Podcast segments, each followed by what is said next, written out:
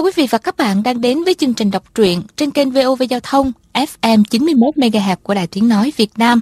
Trong chương trình đọc truyện hôm qua, chúng ta đã theo dõi phần 17 bộ truyện Bích huyết kiếm của nhà văn Kim Dung. Bây giờ, mời quý vị và các bạn theo dõi phần tiếp theo của bộ truyện này.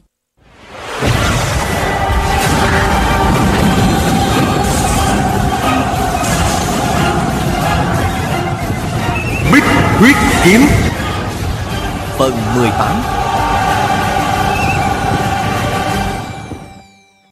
Tiêu Uyển Nhi giãy tay một cái, Mấy môn đồ của Tiêu Công Lễ lập tức bưng 10 thanh trường kiếm ra. Họ thấy viên thừa chí ra sức vì sư môn của mình. Dĩ nhiên đã tuyển lựa những thanh kiếm sắc bén nhất.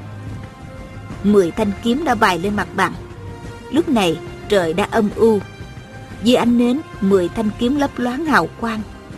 Mọi người hết nhìn 10 thanh bảo kiếm Lại nhìn viên thừa chí. Không biết chàng chọn thanh nào. Không ngờ viên thừa chí lại nhặt lấy nửa khúc kiếm gãy Mà Tôn Trọng Quân đã ném tới. Chàng mỉm cười Nói Ta dùng nửa thanh kiếm này.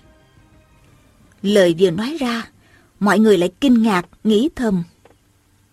Khúc kiếm này không có chui Làm sao mà y sử dụng được chứ Viên thừa chí cầm khúc kiếm đó bằng ngón trỏ và ngón cái Rồi nói.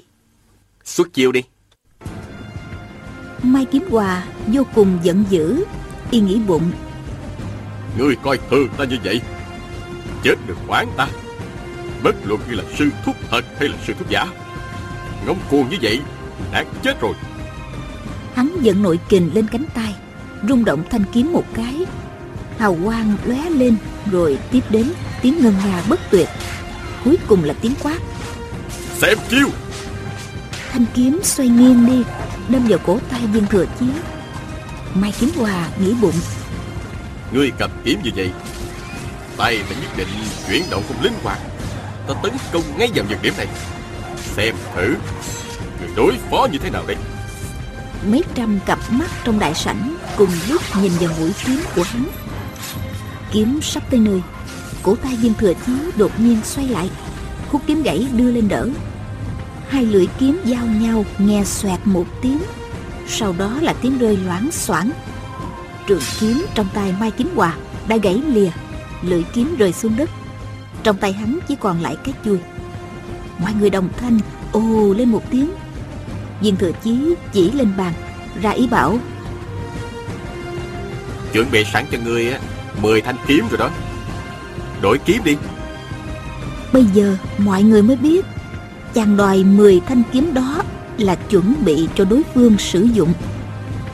Mai Kiếm Hòa vừa kinh hãi, Vừa giận dữ, Lấy ngay một thanh kiếm trên bàn Đâm vào đầu gối viên thừa chí.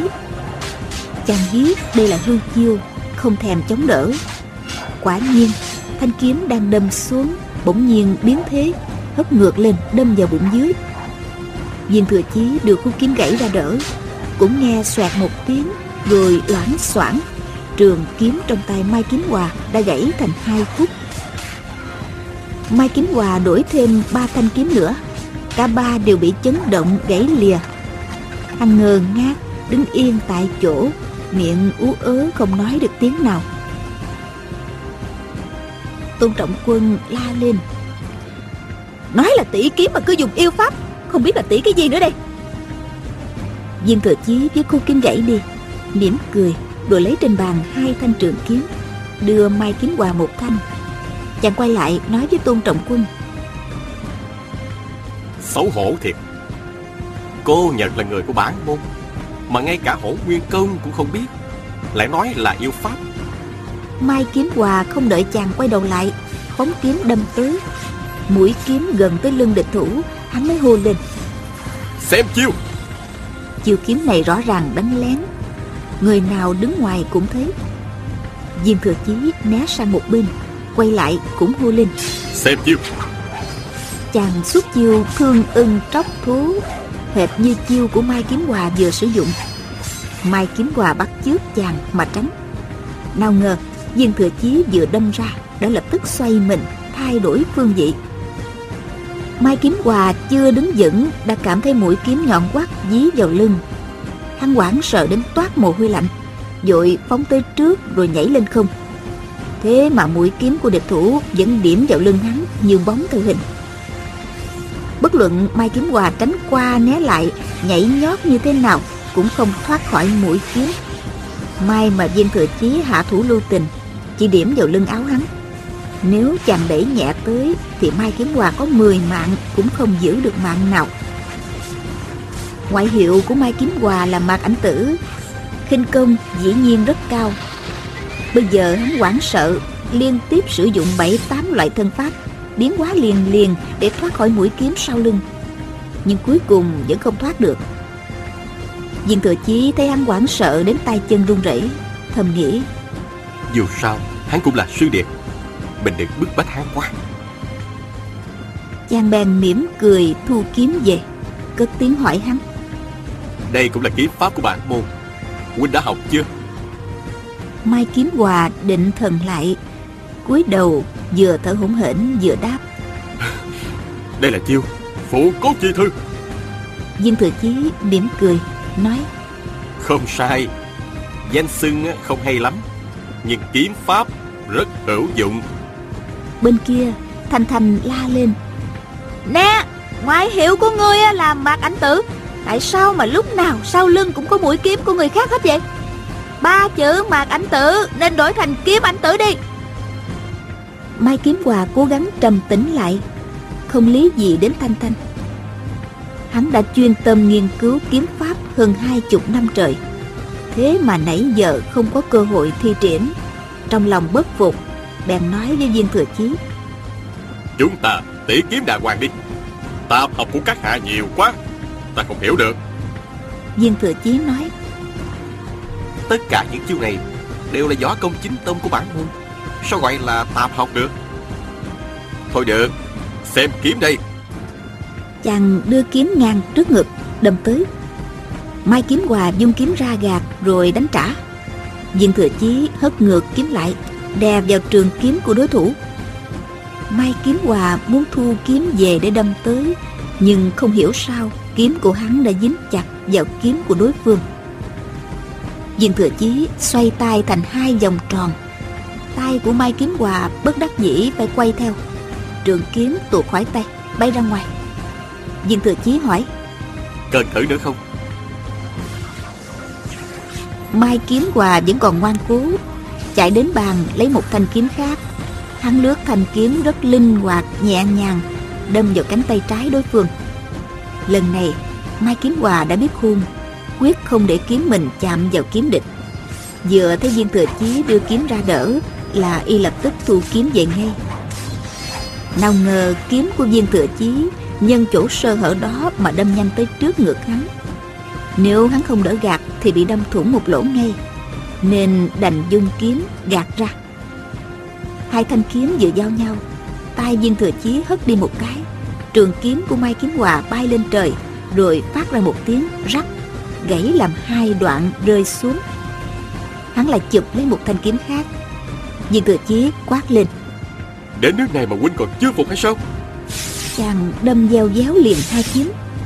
Mai kiếm hòa phải ngửa người ra sau tránh né Nên hạ bàn trống rỗng Viên thừa chí dùng chân trái móc nhẹ một cái Hắn lập tức khuỵu gối xuống Mặt hướng lên trời. Viên thừa chí trỏ mũi kiếm vào cổ họng hắn Lại hỏi Huynh phục chưa? Mai Kiếm Hòa từ khi bước ra giang hồ Chưa từng phải nhục nhã đến như thế này. Quốc khí của hắn không thể nuốt trôi xuống được Ngã ra ngất xỉu ngay tại chỗ. Tôn Trọng Quân thấy cặp mắt hắn trợn ngược lên Nằm sát dưới đất không động đậy Tưởng hắn đã bị viên thừa chí giết chết Á tung người nhảy ra Lớn tiếng la làng. Người giết luôn ta đi! Viên thừa chí thấy Mai Kiếm Hòa ngừng thở Không khỏi kinh hãi Nghĩ thầm. Nếu mình lỡ đánh chết y Sau này làm sao gặp mặt sư phụ và nhị sư ca? Chàng cúi xuống xem xét Thấy tim hắn vẫn đập đều Mới yên tâm. Liền vỗ mấy cái lên nguyệt đạo dưới nách Và trên cổ hắn. Tôn Trọng Quân dung song quyền Đánh xuống lưng viên thừa chí Giống như đánh trống Đánh mãi không thôi. Viên thừa chí mặc kệ ả. Chàng cứ lo cứu chữa cho Mai Kiếm Hòa. Thanh Thanh và Lưu Bội Sinh Cùng nhảy tới quát ả dừng tay. Tôn Trọng Quân mới ngồi bệt xuống đất Khóc rống lên. Chẳng bao lâu Mai Kiếm Hòa hồi tỉnh Y thều thào nói. Các hạ Các hạ giết ta đi. Lưu Bội Sinh vội khuyên. Mai sư ca Chúng ta đừng bướng bỉnh nữa Nghe sư thúc giáo quấn đi. Thanh Thanh mỉm cười, nói với Tôn Trọng Quân. Hắn chưa có chết đâu. Cô khóc cái gì? Cô đối với hắn, Thật là mối tình thâm hậu đó. Tôn Trọng Quân lúc này vừa giận dữ, vừa xấu hổ. Đột nhiên, từ dưới đất ả nhảy lên, Dung quyền đánh Thanh Thanh. Dù sao, ả này cũng là cao thủ với Hoa Sơn. Thoi quyền này vừa nhanh vừa mạnh. Thành Thành không thể tránh được. Bị đấm trúng vào vai trái. Nàng chưa kịp đánh trả, Tôn Trọng Quân đột nhiên đau đớn la lên. A, trời ơi! Thanh thanh ngẩn ra, Giận dữ nói, Cái gì? Đánh người ta Mà chính mình lại kêu đau là sao? Viên thừa chí đưa mắt ra hiệu. Thanh Thanh không hiểu gì, Nhưng cũng không nói tiếp nữa. Nàng nhìn lại, Thấy hai nắm đấm của Tôn Trọng Quân sưng dù. À đau quá Nước mắt chảy ròng ròng xuống mặt. Thì ra vừa rồi, Tôn Trọng Quân dùng sức đánh vào lưng viên thừa chí. Chàng đã dẫn khí lên lưng. À đánh càng mạnh, Sức phản chấn vào nắm tay càng lớn, Giống như tự đánh mình vậy. Lúc đầu Á chưa cảm thấy, Nhưng khi dẫn sức đánh lên vai Thanh Thanh, Thì xương cốt đau nhói, Như bị hàng ngàn mũi kiếm nhọn đâm xuyên vào trong thịt. Viên thừa chí tức giận ả này, ra tay tàn độc. Chưa hỏi tiếng nào, đã chặt đứt một cánh tay của họ la. Mai kiếm quà tuy ngông cuồng Nhưng so với ả thì hung ác chưa thấm vào đâu. Vì thế, chàng cố ý bắt Tôn Trọng Quân chịu khổ một ả thì hung ác chưa thấm vào đâu. Vì Tôn Trọng Quân chịu khổ một phen. Mọi người đứng bên không biết, Cứ tưởng Thanh Thanh là con trai của Kim Xà Lan Quân, võ công phải cao hơn viên thừa chí. Tôn trọng quân không lượng sức mình, đương nhiên tự chuốc khổ vào thân. Chỉ có thập lực đại sư, Trình Khởi Dân và Dạng Lý Phong thì biết Tôn Trọng Quân bị phản chấn. Chỉ cần chuốt lại gân cốt, điểm mấy quyệt đạo là giảm đau và bớt sưng ngay. Nhưng họ biết mình không phải là địch thủ của viên thừa chí, nên không dám mạo muội ra tay giải cứu. Mai Kiếm Hòa từ nhỏ đã theo học quy tân thụ, nhìn thấy ân sư như chuột thấy mèo. Hăng bị áp chế quá lâu, nên khi được một mình ngang dọc giang hồ, thì ngông cuồng tự đại gấp bội người khác. Tính tình quy tân thụ lại trầm lặng ít nói, rất ít khi dạy cho đệ tử cách xử thế làm người. Bản thân Mai Kiếm Hòa thì bị dày dò, thà chết không khuất phục. Nhưng khi thấy sư muội đau đớn như vậy, hắn không dám quật cường nữa. Vội định thần đứng dậy. Quay về phía viên thừa chí, hắn chắp tay xá luôn ba cái, nhỏ nhẹ nói. Viên sư thúc, giảng bối không biết sư thúc giá lầm. Mạo phạm đã nhiều. Xin sư thúc giải cứu cho tôn sư muội Viên thừa chí nghiêm giọng hỏi hắn. Huynh biết lỗi của mình chưa? Mai Kiếm Hòa cúi đầu xuống, y đáp. Đệ tử không nên tự tiện quỷ hai lá thư của tiêu ban chủ. Cũng không nên ra mặt giúp đỡ mẫn nhị ca. Viên thừa chí nói. Sau này, Mai đại ca hành sự phải cẩn thận hơn mới tốt. Mai Kiếm Hòa nói. Đệ tử xin nghe sư thúc chỉ dạy. Viên thừa chí lại nói. Mẫn nhị gia không biết chuyện năm xưa. Muốn trả thù cho huynh trưởng là đúng. Huynh cùng các vị anh hùng ở đây được mời tới trợ giúp là xuất phát từ nghĩa khí bạn bè. Đây là chuyện đã rõ ràng. Mọi người buông tay quá để thành bạn, nghĩa khí lại càng cao đẹp. Chuyện này thì ta hoàn toàn không trách huynh. Nhưng huynh đã làm một việc rất sai. E rằng chính huynh cũng chưa hiểu. Mai Kiếm Hòa ngạc nhiên, y hỏi. Xin hỏi, đó là việc việc nào? Viên Thừa Chí hỏi lại. Thập nhị đại giới phái qua sơn chúng ta Điều thứ ba là gì? Mai Kiếm Hòa đáp. Vừa rồi, sư thúc đã hỏi đệ tử bốn điều giới luật. Điều thứ ba là làm sát vô cớ. Tôn sư muội đã phạm lỗi này. Chỉ còn cách trịnh trọng xin La Huynh thứ tội. Rồi chúng ta đền bù phần nào tổn thất cho huynh ấy. Một đệ tử của Tiêu Công Lễ từ giữa đám đông la lên. Ai cần mấy đồng tiền thối tha của các ngươi? Đứt cánh tay rồi, tiền bạc có thể nối lại được sao? Mai Kiếm Hòa biết mình đuối lý, y bèn im lặng không cãi nữa. Viên Thừa Chí quay lại nói với người vừa lên tiếng. Sư điệt của tài hạ đúng là có hành vi lỗ mãn. Tài hạ rất ái nái.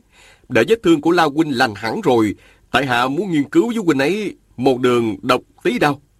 Công phu này không phải của phái Hoa Sơn, nên tại hạ không cần bản báo tôn sư trước đâu. Mọi người thấy chàng võ nghệ kinh người.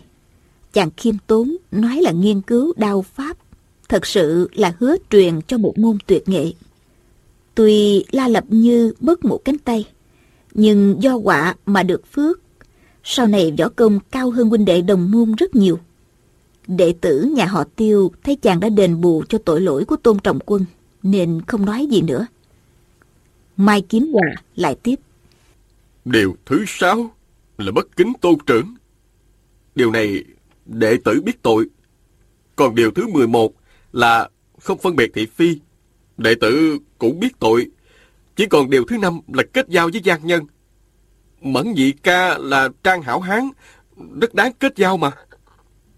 Phần lớn mọi người không biết thập nhị đại giới của phái Hoa Sơn là gì. Nghe Mai Kiếm Hòa nói tới đây, Mẫn Tử Hoa nhảy chồm chồm lên, la lớn. Cái gì? Ta là gian nhân ư? Viên Thừa Chí nói.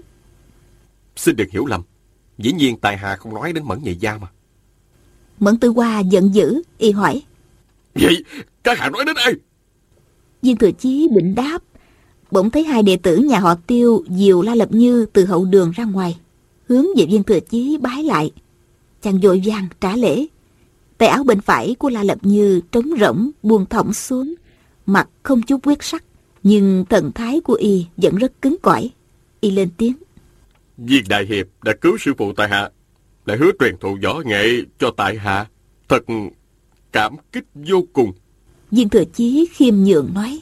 Đã là bằng hữu thì nghiên cứu võ nghệ là chuyện bình thường. La huynh không cần khách sáo đâu. Khi La Lập Như đi vào thì mồ hôi tráng Tôn Trọng Quân đã nhỏ giọt bờm bợp xuống đất. Ả đau đến run rẩy toàn thân, môi tím mắt lại. Viên Thừa Chí thấy ả chịu khổ đủ rồi. Bèn bước tới, đưa tay muốn điểm quyệt cứu cho. Tôn Trọng Quân giận dữ nói, đừng có đụng vào ta, cô đào tôi chết đi nữa, ta cũng không cần các hạ cứu. Viên Thừa Chí đỏ mặt, muốn đem phương pháp giải cứu nói cho Mai Kim Hòa biết. Bỗng nghe bình bình hai tiếng, hai cánh cửa đã bị chưởng lực đánh văng vào trong sảnh. Mọi người kinh hãi quay lại nhìn, thấy hai người từ từ bước vào. Một người tuổi khoảng trên dưới 50 Lưng thắt một sợi dây cỏ Mặc y phục kiểu nông phu. Người kia là một nông phụ Trên tay bồng đứa con nít. Tôn trọng quân hồ lớn Sư phụ, sư nương! Rồi á chạy dội tới đón. Mọi người nghe á gọi Đều biết vợ chồng thần quyền vô địch Quy tân thụ đã đến. Quy nhị nương giao con cho chồng bé, Mặt hơi tái lại dùng phép thôi cung quá huyệt, chữa cho tôn trọng quân. Mai kiếm hòa và lưu bội sinh cùng bước lên tham kiến. Lưu bội sinh khẽ kể lai lịch của viên thừa chí. Viên thừa chí thấy tướng mạo quy tân thụ chất phát trung hậu, nhưng nhị tẩu lại có âm khí ép người. Chàng theo sau mai và lưu bước lên bái kiến. Quy tân thụ đưa tay đỡ chàng dậy, chỉ nói cộc lốc một câu. Không dám chỉ như vậy rồi thôi. Quy nhị nương vừa xoa nắng cánh tay Tôn Trọng Quân Vừa liếc nhìn viên thừa chí. Ngay cả gật đầu cũng không có một cái nào. Tôn Trọng Quân đã đỡ đau Vừa khóc vừa nói. Sư nương Cái tên này tự xưng là sư thúc gì gì đó? Đánh cho tay con đau đến như thế này. Ngay cả thanh kiếm mà sư nương cho con Hắn cũng đạp gãy rồi. Viên thừa chí vừa nghe đã biết là hỏng bét chàng nghĩ thầm. Nếu biết thanh kiếm đó là của nhị tẩu cho cô à thì bất luận thế nào mình cũng không bé khay chàng liền nói tiểu đệ cuộc giàu không biết xin sư ca sư tẩu thứ tội cho. Quy nhị nương hỏi chồng mình này nhị ca nghe nói gần đây sư phụ có nhận một tiểu đồ đệ không lẽ chính là tên này? Sao lại bừa bãi như vậy? Quy tân thụ đáp Ta chưa gặp Quy nhị nương nói Phải biết là sự học không có điểm dừng. Ngoài trời có trời Trên người có người. Học được chút xíu công phu Đã đi bức hiếp người khác hay sao? Đồ đệ của ta không tốt Thì để ta trách phạt. Không phiền đến sư thúc. Nhưng cử chí chắp tay lại nói Dân dân Tiểu đệ lỗ mãn rồi. Quy nhị nương nhăn mặt nói Người dám đạp gãy kiếm của ta Trong mắt còn thấy bậc tôn trưởng nữa hay không cứ cho là sư phụ thương ngươi. Chẳng lẽ gì vậy Mà ngươi dám vô lễ với sư ca?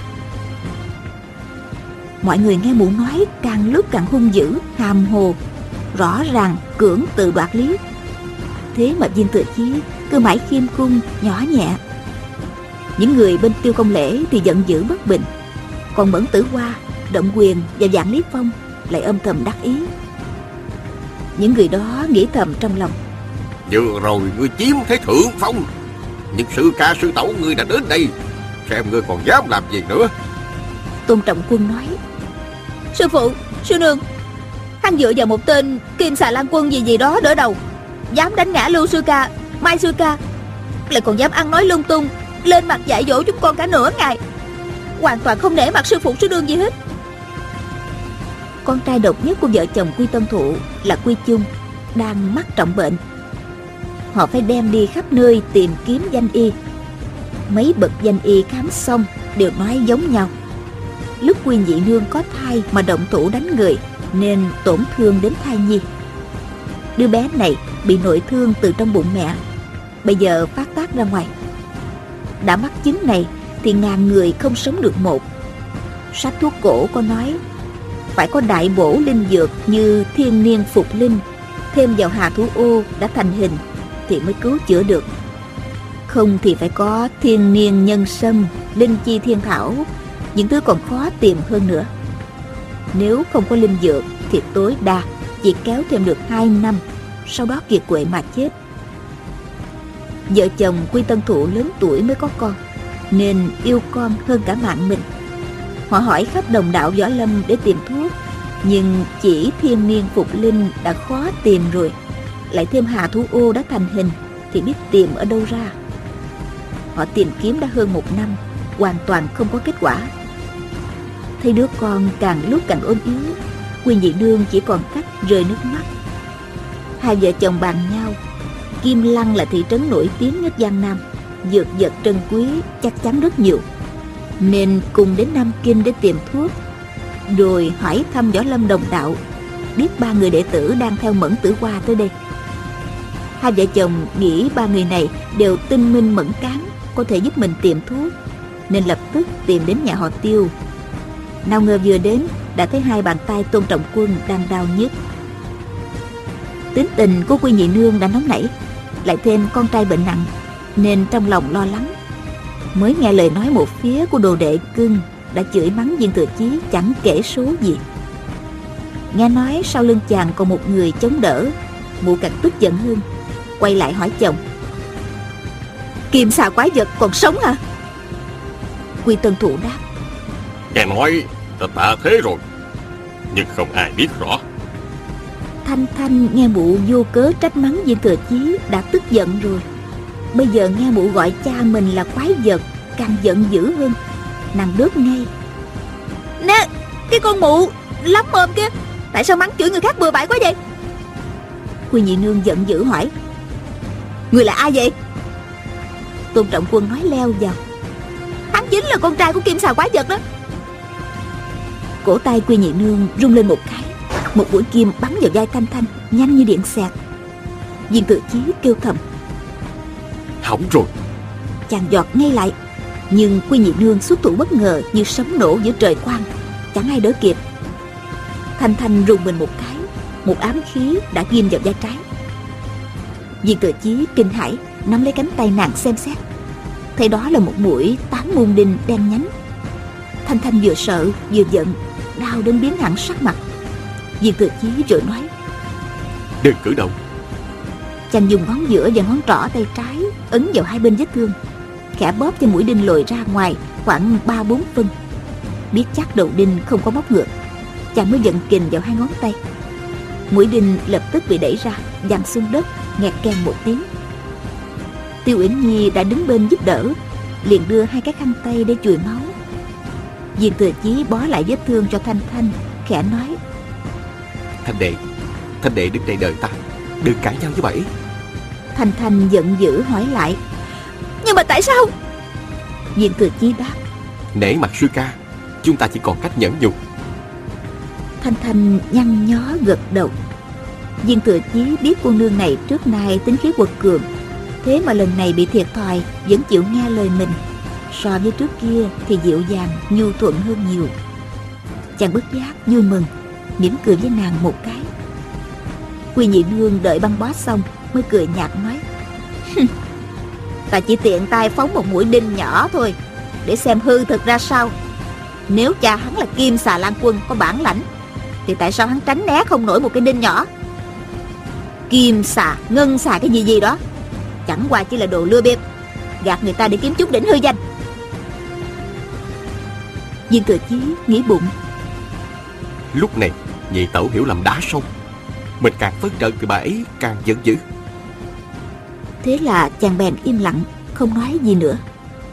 Quy nhị nương lại nói ở đây người ngoài rất là đông việc trong môn hộ không tiện nói nhiều. Canh ba đêm mai vợ chồng ta đợi ở ngũ qua đại trên núi tử kim. Mời viên gia đến.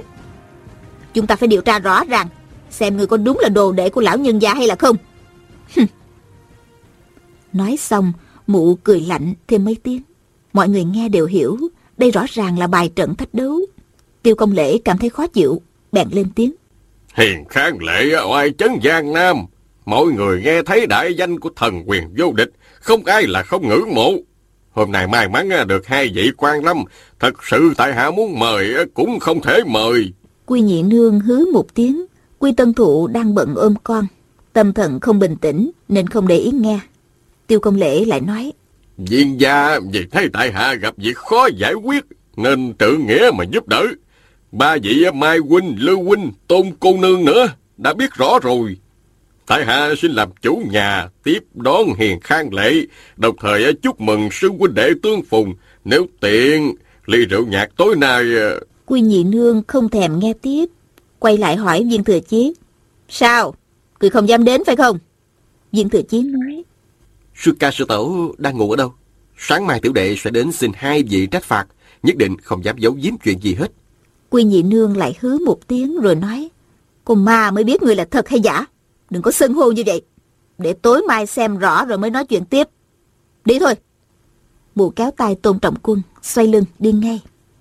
Vừa rồi thấy bạch tâm anh thấy viên thừa chí ra tay can thiệp đã biết âm mưu khó thành. Chúng nghĩ Ngồi đêm qua kềm chế mình để lấy mật thư, nhất định là hắn rồi. Chúng biết bất cứ lúc nào viên thừa chí cũng có thể lấy thư của đa nhĩ cổn ra, lật tẩy việc thông địch bán nước của mình, nên vừa rồi mới tranh thủ định chuồng. Bất ngờ vợ chồng Quy Tân Thụ xuất hiện, khởi lên một vụ tranh chấp khác. Tam tặc âm thầm mừng rỡ, chỉ mong sẽ ra động thủ để thừa nước đục thả câu. Nhưng nghe đêm mai họ mới hẹn nhau tỉ võ tại ngũ qua đài. Đêm nay không còn việc gì nữa. Ba tên bèn nháy mắt với nhau, định chuồng trước khi vợ chồng họ quy rời khỏi. Nhưng viên thừa chí vội quát lên.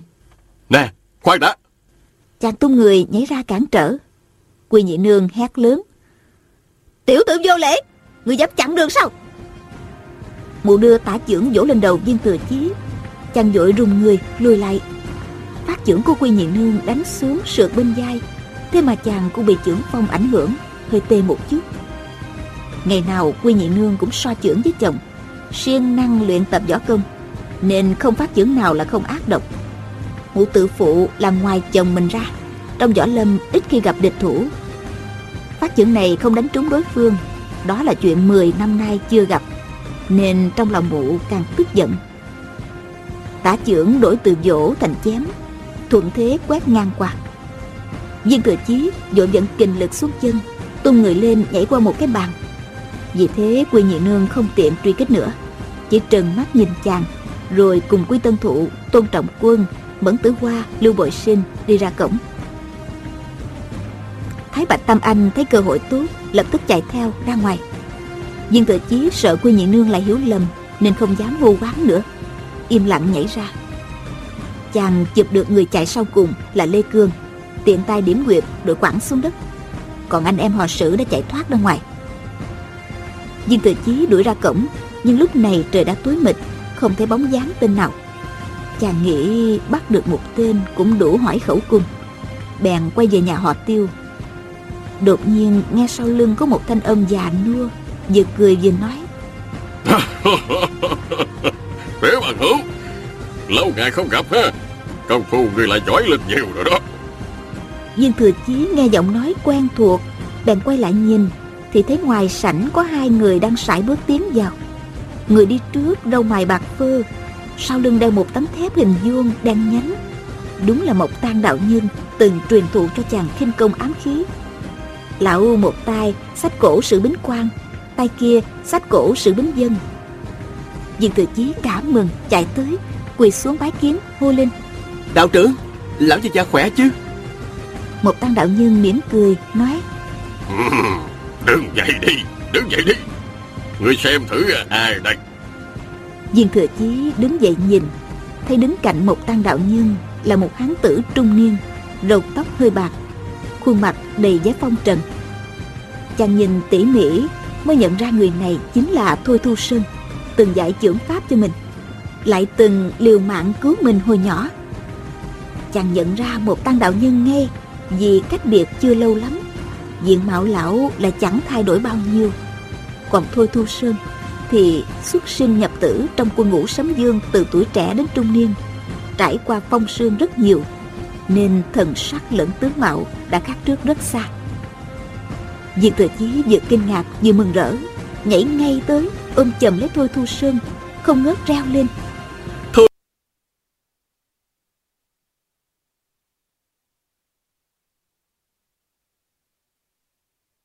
Thôi Thu Sơn thấy viên thừa chí tình nghĩa thâm trọng lộ hẳn ra ngoài, Nên mi mắt cũng hơi ương ướt Đột nhiên, nghe Mẫn Tử Qua quá hỏi Nè Các vị làm khó dễ thái bằng tâm anh chứ vậy.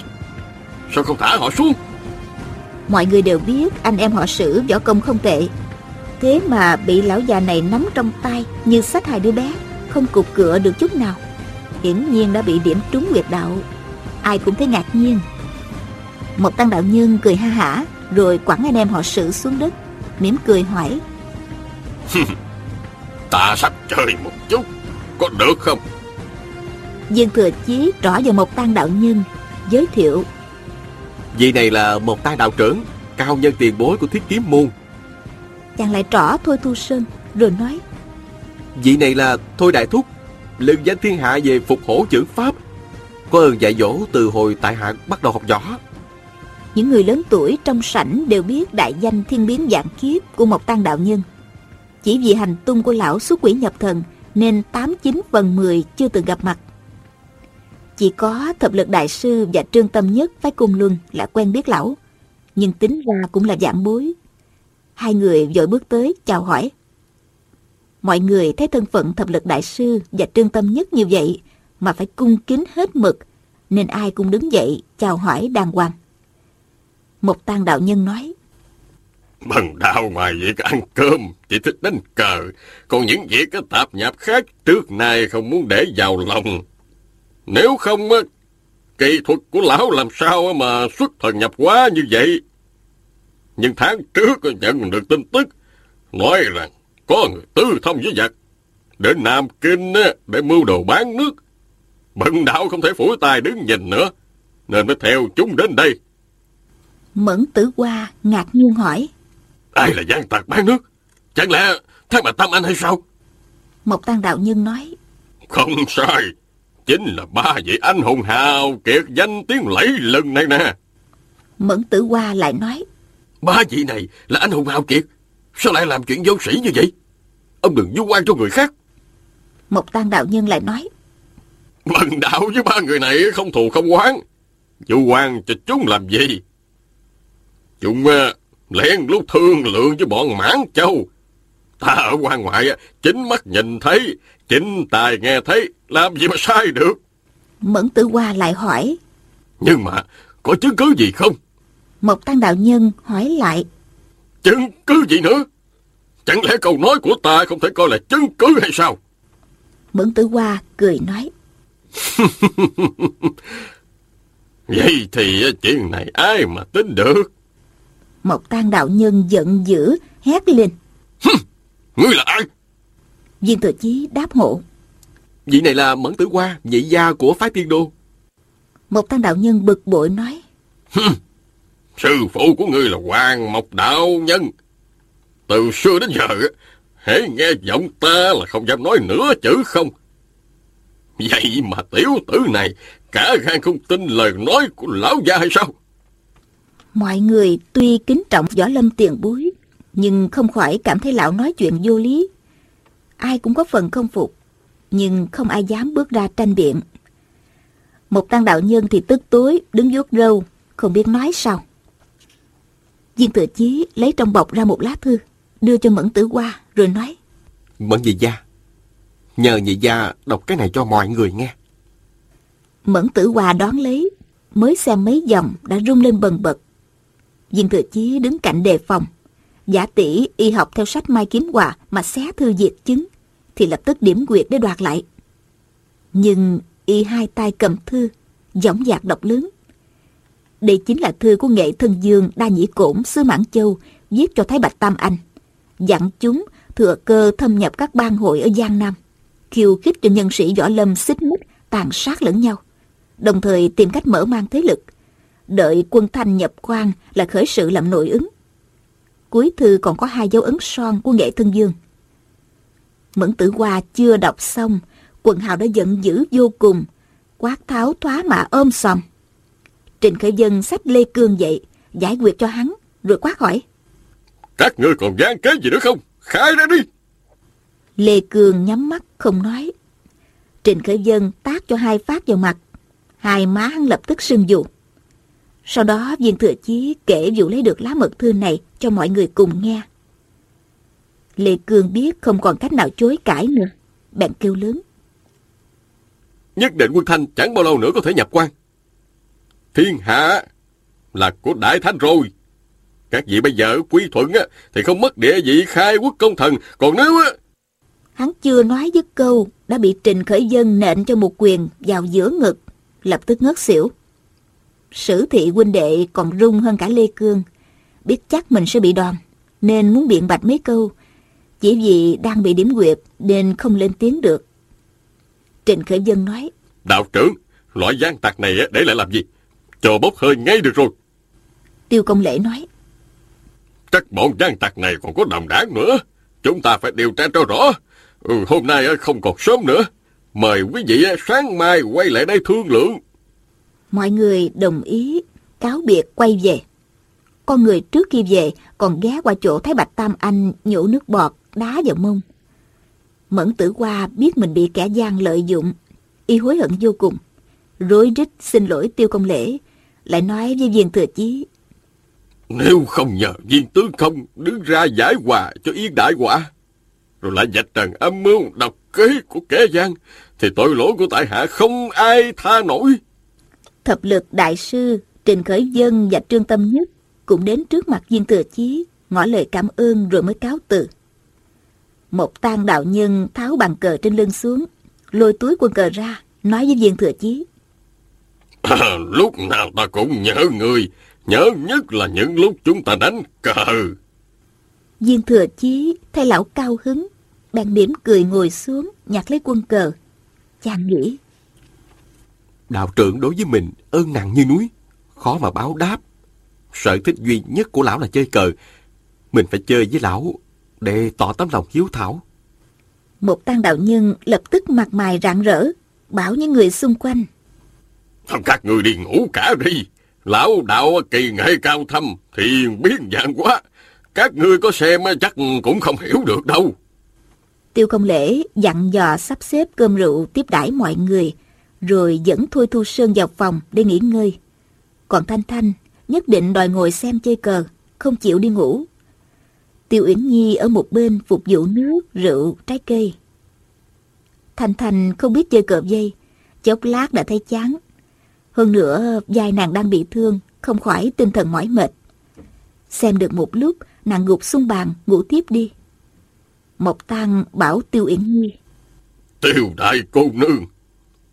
Đưa vào phòng cô nghỉ ngơi đi. Uyển Nhi đỏ mặt lên, giả bộ không nghe, nghĩ bụng. Sao mà vì đạo trưởng này lại trêu ghẹo mình? Mộc Tan cười ha hả rồi nói. Ngươi sợ cái gì chứ? Đây là nữ nhân mà. Uyển Nhi hỏi viên thừa chí. Viên tướng công, có phải như vậy không? Viên thừa chí mỉm cười, đáp. Cô ấy cả dạng nam trang, để đi lại bên ngoài dễ dàng hơn á mà. Uyển Nhi nhỏ hơn Thanh Thanh 2 tuổi, nhưng đã quen lo liệu công việc trong bang giúp phụ thân, nên tinh nhanh, linh hoạt hơn nhiều. Thanh Thanh là nữ cải nam trang, lẽ ra nàng có thể nhìn ra. Chỉ vì hai ngày nay nàng lo lắng đến chuyện an nguy sinh tử của phụ thân, nên không để ý đến những chuyện khác. Cũng vì nàng thấy Thanh Thanh là một thiếu niên tuấn tú mà mới gặp mình đã muốn nắm tay. Cảm thấy người này không nghiêm chỉnh lắm, nên không muốn nhìn thẳng đối phương. Bây giờ, nghe viên thừa chí nói, nàng vẫn chưa yên tâm. Bèn khẽ tháo cái khăn trùm đầu Thanh Thanh, để lộ ra mái tóc đen nhánh, còn cắm hai cây ngọc trâm. Uyển Nhi bèn đỡ dậy nhìn tỉ mỉ, thấy nét mặt Thanh Thanh đẹp đẽ, mày dài, môi đỏ, da dẻ trắng trẻo. Quả nhiên là một thiếu nữ mỹ miều. Nàng mỉm cười gọi. tỷ tỷ à, để muội đưa tỷ tỷ vào nghỉ. Thành Thành mơ hồ nói. Ờ, ta không mệt, ta còn phải xem... Ủa, đạo trưởng thua mấy gián rồi. Một tăng đạo nhân mắng ngay. Nói bậy. Uyển Nhi liền cười nói. Được rồi, được rồi. Vào nghỉ ngơi một lát đi, rồi chúng ta lại ra xem tiếp. Nói xong, nàng dìu Thanh Thanh vào phòng mình để nghỉ ngơi. Đã rất lâu viên tự chí chưa đánh cờ, nên hơi lạ tai. Trong lòng chàng lại đang lo lắng đến cuộc hẹn với vợ chồng họ Quy vào đêm mai. Tâm thần không yên ổn, nên liên tiếp sai lầm, nhường cả một đám quân cờ cho một tăng đạo nhân. Định thần lại, đột nhiên chàng nghĩ đến một chuyện, bèn hỏi. Đạo trưởng, sao đạo trưởng biết cô ấy là nữ nhân? Một tang đạo nhân cười ha hả rồi đáp. Ta và Thôi Thúc Thúc đã gặp ngươi từ năm ngày trước rồi. Nhưng âm thầm quan sát công phu và nhân phẩm của ngươi, nên chưa có để ngươi gặp. Cẩn thận đó, ta ăn đám này đây.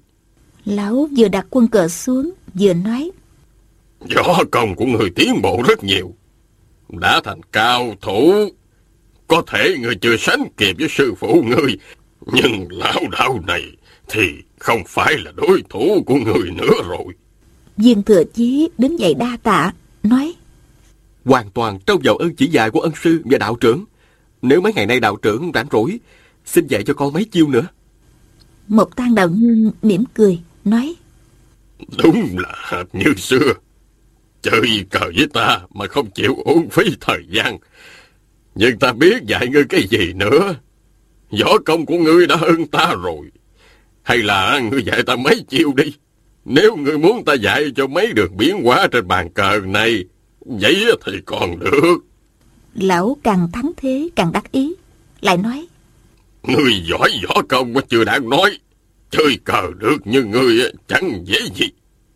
Còn nhân phẩm đoàn chính của người lại càng khó kiếm. Một thiếu niên mà có thể không lợi dụng người ta trong bóng tối. Đối với thiếu nữ cùng đường, vẫn ngài ngắn quy củ. Ta và thôi thúc thúc của người phải khen đến mỗi cái miệng. Viên thừa chí hổ thẹn, mặt nóng rực lên. Chàng thầm nghĩ. Nếu mình có cử chỉ thân mật với Thanh Thanh, hả chẳng bị lão như thế hết rồi sao? Sao lão kế bên dò xét mà bản thân mình hoàn toàn không phát giác? Đủ biết khinh công của lão đạo này cao đến mức nào. Đi thêm mấy nước, một tăng đạo nhân đột nhiên đặt một quân cờ vào góc phía tây. Nơi đó là dùng cờ trắng của viên thừa chí. Một quân đen đơn độc xâm nhập vào trong là mạo hiểm vô cùng.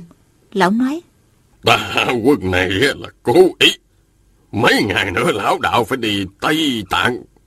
Nước cờ này đi vào trọng địa. Quả phước ra sao khó mà đoán trước. viên thừa chí hiếu kỳ, chàng hỏi, Đạo trưởng đi tới vùng Tây Tạng, dạng giảm xa xôi để làm gì? một tăng đạo nhân thở dài rồi nói, Đi tìm đồ. Đó là di vật của tiên sư. Tìm không ra cũng không quan trọng gì lắm. Nhưng nếu bị người khác lấy được thì cực kỳ không ổn. Hay, giống như chơi cờ phải cố tranh tiên. Nếu lão đạo mất đi cơ hội là sẽ thua sạch gián cờ. Thực ra, đối phương đã đến đó tìm kiếm mấy năm rồi. Chuyện này ta mới biết mấy ngày. Phải lập tức đi theo.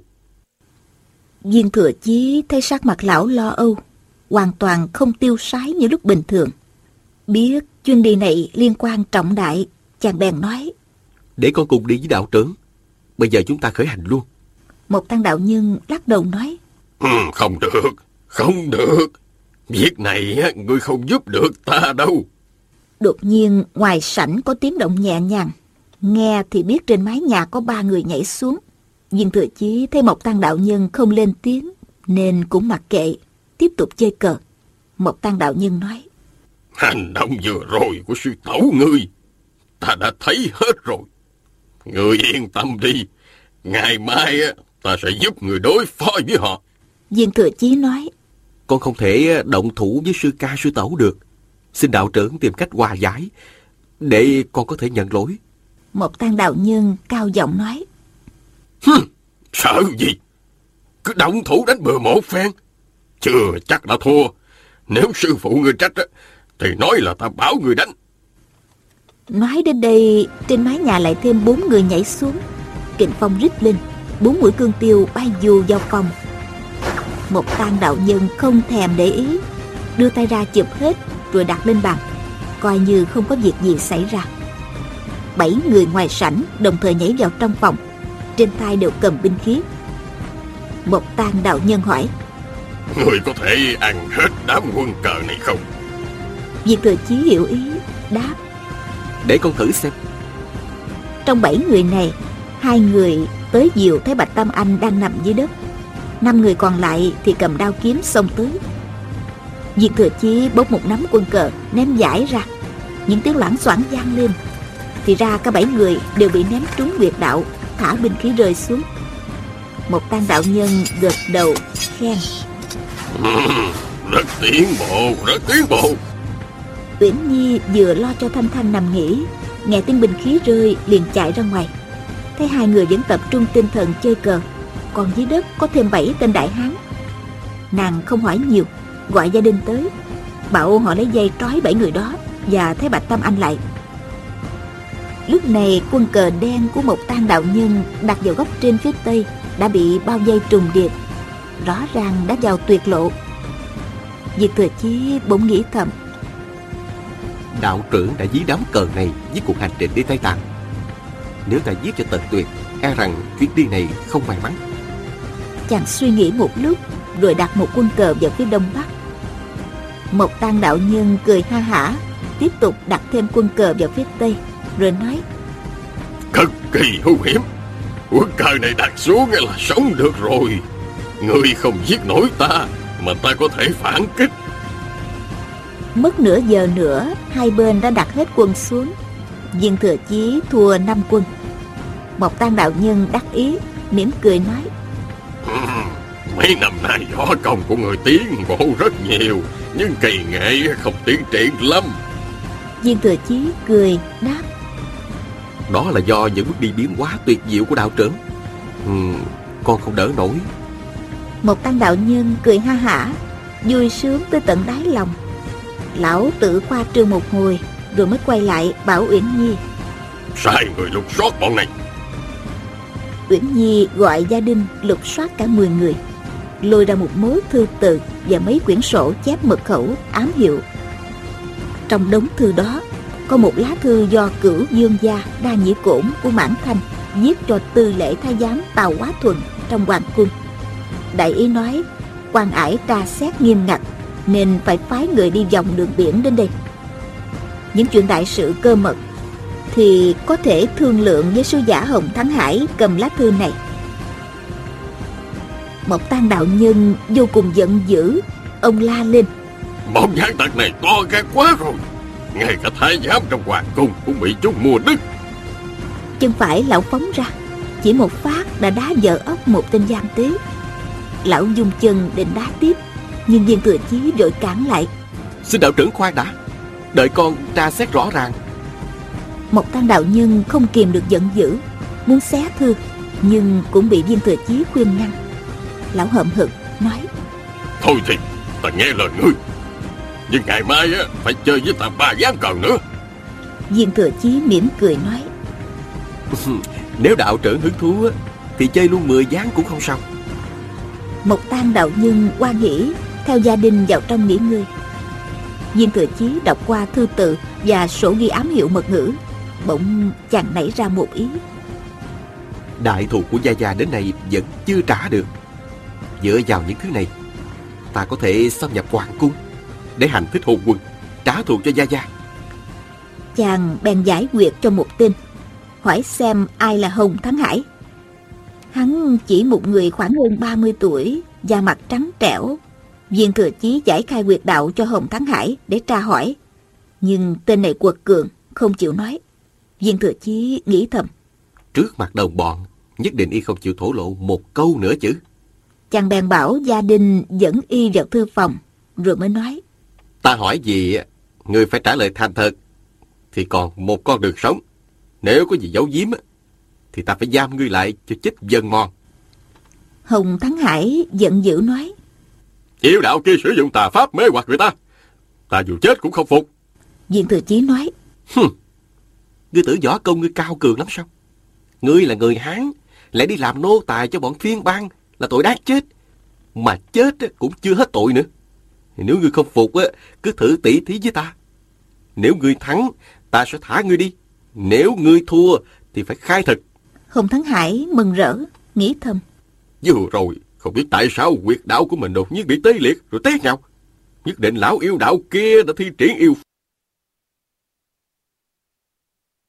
Nếu ngươi dùng công phu chân thực đánh bại ta, thì bất luận ngươi hỏi gì ta cũng thành thật trả lời. Viên thừa chí bước tới, đưa tay nắm lấy sợi dây đang trói quanh người y. Chàng mới giật một cái, thì sợi dây đã đứt thành mấy đoạn. Hồng Thắng Hải ngẩng người ra. Dây trói y rất to, bệnh bằng sợi dây Sau đấy, y thầm dẫn sức giãy dụa để mong tuột khỏi. Nhưng càng giãy thì dây thích vào càng chặt.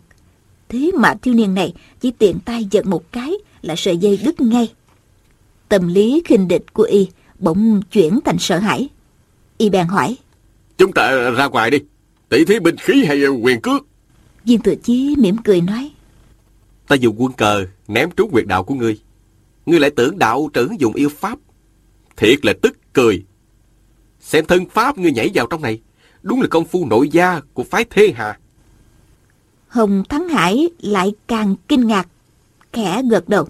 Lúc y nhảy vào trong sảnh, hai người đang tập trung chơi cờ. Mắt cũng không nhìn lên. Tưởng như hoàn toàn không phát giác. Nào ngờ hành động y đã lọt vào mắt người ta một cách rõ ràng. Ngay cả gia số võ công cũng nói không sai. Viên Thừa Chí lại nói. Không cần phải ra ngoài. Cứ ở đây. Chúng ta chơi đãi tay một chút là được rồi. Hồng Thắng Hải để hai tay trước ngực. Người hơi khom xuống. Thủ thế đợi chàng đứng dậy. Viên Thừa Chí mặc kệ y. Cứ mài mực, thấm bút. Trải một tờ giấy trắng lên bàn. Rồi nói. Ta ngồi đây viết chữ. Viết cái gì đây? Hồng Thắng Hải vừa nghe chàng nói là tỷ võ. Bây giờ lại thấy chàng viết chữ. Y kinh ngạc ngồi xuống lại. Viên Thừa Chí bảo. Ngươi đừng có ngồi xuống. Chàng đưa tả trưởng ra, nói. Nếu ngươi đẩy được ta lắc lư một cái, chữ viết bị nghiêng hay bị hỏng nét, thì coi như người thắng. Lập tức ta thả ngươi đi. Nhưng nếu ta viết đầy tờ giấy mà ngươi vẫn chưa đẩy ta nhúc nhích được thì sao? Hồng Thắng Hải nói. So tài như vậy á, không công bằng lắm. Viên Thừa Chí mỉm cười, nói. Không sao, bây giờ ta bắt đầu viết, ngươi cứ xông vào đi. Chàng đưa tay phải cầm lấy bút, viết bốn chữ, đại kế khôi phục. Quý vị và các bạn thân mến, chúng ta vừa theo dõi phần 18 bộ truyện Bích Huyết Kiếm của nhà văn Kim Dung. Mời quý vị và các bạn theo dõi phần tiếp theo của bộ truyện này sẽ được phát sóng vào chương trình đọc truyện ngày mai. Mời góp ý cho chương trình, quý vị và các bạn hãy gửi vào hộp mail điện tử đọc truyện vovavonggmail.com. Đến đây thì nhóm thực hiện chương trình xin phép nói lời chào tạm biệt và hẹn gặp lại.